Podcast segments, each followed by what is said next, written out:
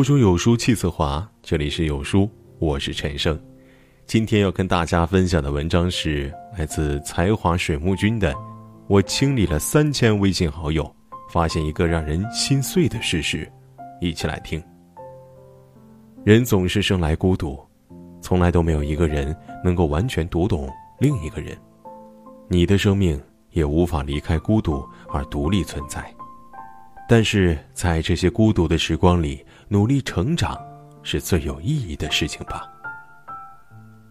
因为工作原因，有段时间我的微信加了三千个陌生好友，但基本都没聊过天儿前两天突然有个女孩发信息给我，在吗？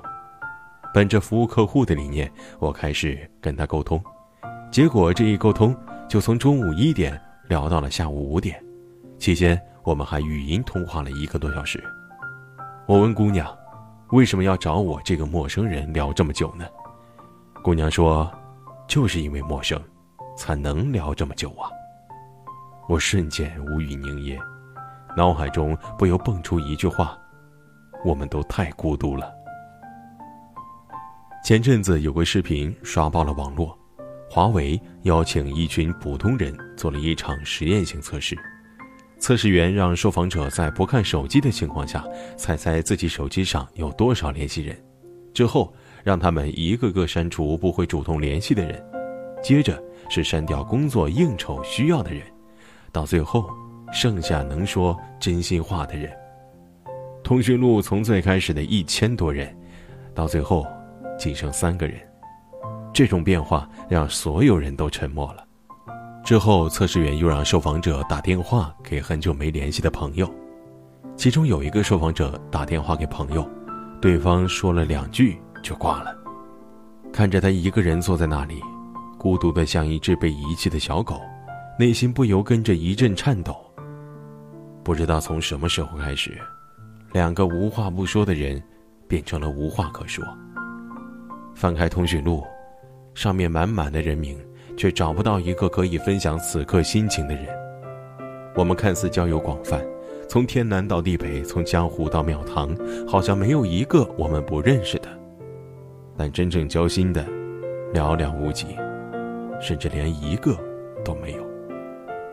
去年回家和几个朋友聚了一下，谈到高中一个同学结婚了的时候，老张明显愣了一下。什么时候结的？就年初啊。听说新娘很漂亮，老张你也嚅了下嘴，喃喃道：“这小子，当初明明说好了，结婚一定要叫我的。”记得有一期《康熙来了》，邀请了谢娜，节目中谢娜问了小 S 一句话：“什么时候你感觉离朋友最远？”小 S 说：“当我看到他穿着我没见过的衣服，在没有我的地方拍了照片，标注的是我不知道的事儿。”评论的是我不认识的人的时候，谢娜摇了摇头，回道：“都不是，是照片里他周围的人你都认识，但是你却从未知道他们做了这件事儿。什么是孤独呢？大概就是某天你突然回头，发现原本站在你身边的人不见了，你站在原地张望，你才发现你们已经走在了不同的两条道上了。”你张开嘴想喊，却不知道要说些什么，最后只能无奈叹息，一个人继续往前走。在抖音看过一个视频，采访者问路人小哥：“你觉得自己能跟最好的朋友借到多少钱呢？”小哥斟酌了下，自信的说道：“应该能借到五万吧。”于是采访者让路人当场打电话跟朋友借钱。电话接通后，对方很热情地攀谈着，直到小哥说到借钱这事儿的时候，那边明显迟疑了一下，接着各种借口新鲜出炉，说钱没在银行卡上，说没什么现金。小哥拿着手机看着采访者，微张着嘴唇，眼里满是张皇失措，那个表情现在还印在我脑海里。知乎上有个话题：你最孤独的时候是什么？底下有很多扎心的评论，其中一条是知友赵先瑜的。突然觉得很多原本亲密无间的伙伴，并没有把我当朋友。我想，那一刻大概是小哥人生中最孤独的一次了。没有一点点防备，就这样被最好的朋友背叛了。几年前看过一部电影《第六感》，八岁的小男孩科尔拥有一种超凡的能力，能看透世界，与鬼魂交流。这种能力，即使对一个心智成熟的成年人来说，都是一种不可思议、难以接受的能力，何况是一个小孩。所以，当身边不时出现一个个保留着恐怖死状的鬼魂时，科尔感到极度害怕。他把这件事儿告诉母亲，但母亲并不相信他，反而认为是他在恶作剧。久而久之，他学会了独立思考、独立面对。虽然每当夜深人静一个人的时候，他还是会被吓得躲到被子里瑟瑟发抖。这样的情况持续了很久，直到心理医生麦克的出现。在他的帮助下，科尔才慢慢敞开胸怀，得到救赎。当初看这部电影的时候，以为是惊悚片，但是看完却极度飙泪。电影里，科尔告诉麦克医生自己看到鬼魂时，医生也是不相信的，甚至认为他是在愚弄自己。直到科尔含着眼泪说道：“你如果不相信我的话，你怎么能够帮我？”麦克医生才决定相信科尔。其实成年人的生活何尝不是这样呢？记得去年一个得了抑郁症的朋友找我聊天，说他时不时。有自杀的冲动，我安慰他说：“别乱想，多出去走走，放松放松。”他摇了摇头说：“没用的，你没经历过，不知道抑郁症的痛苦。”我张了张嘴，不知道该说些什么。有时候孤独就是我什么都告诉你了，但你不是不信，就是不懂。久而久之，我们就学会了。自己舔舐伤口，再也不会将心里话告诉别人。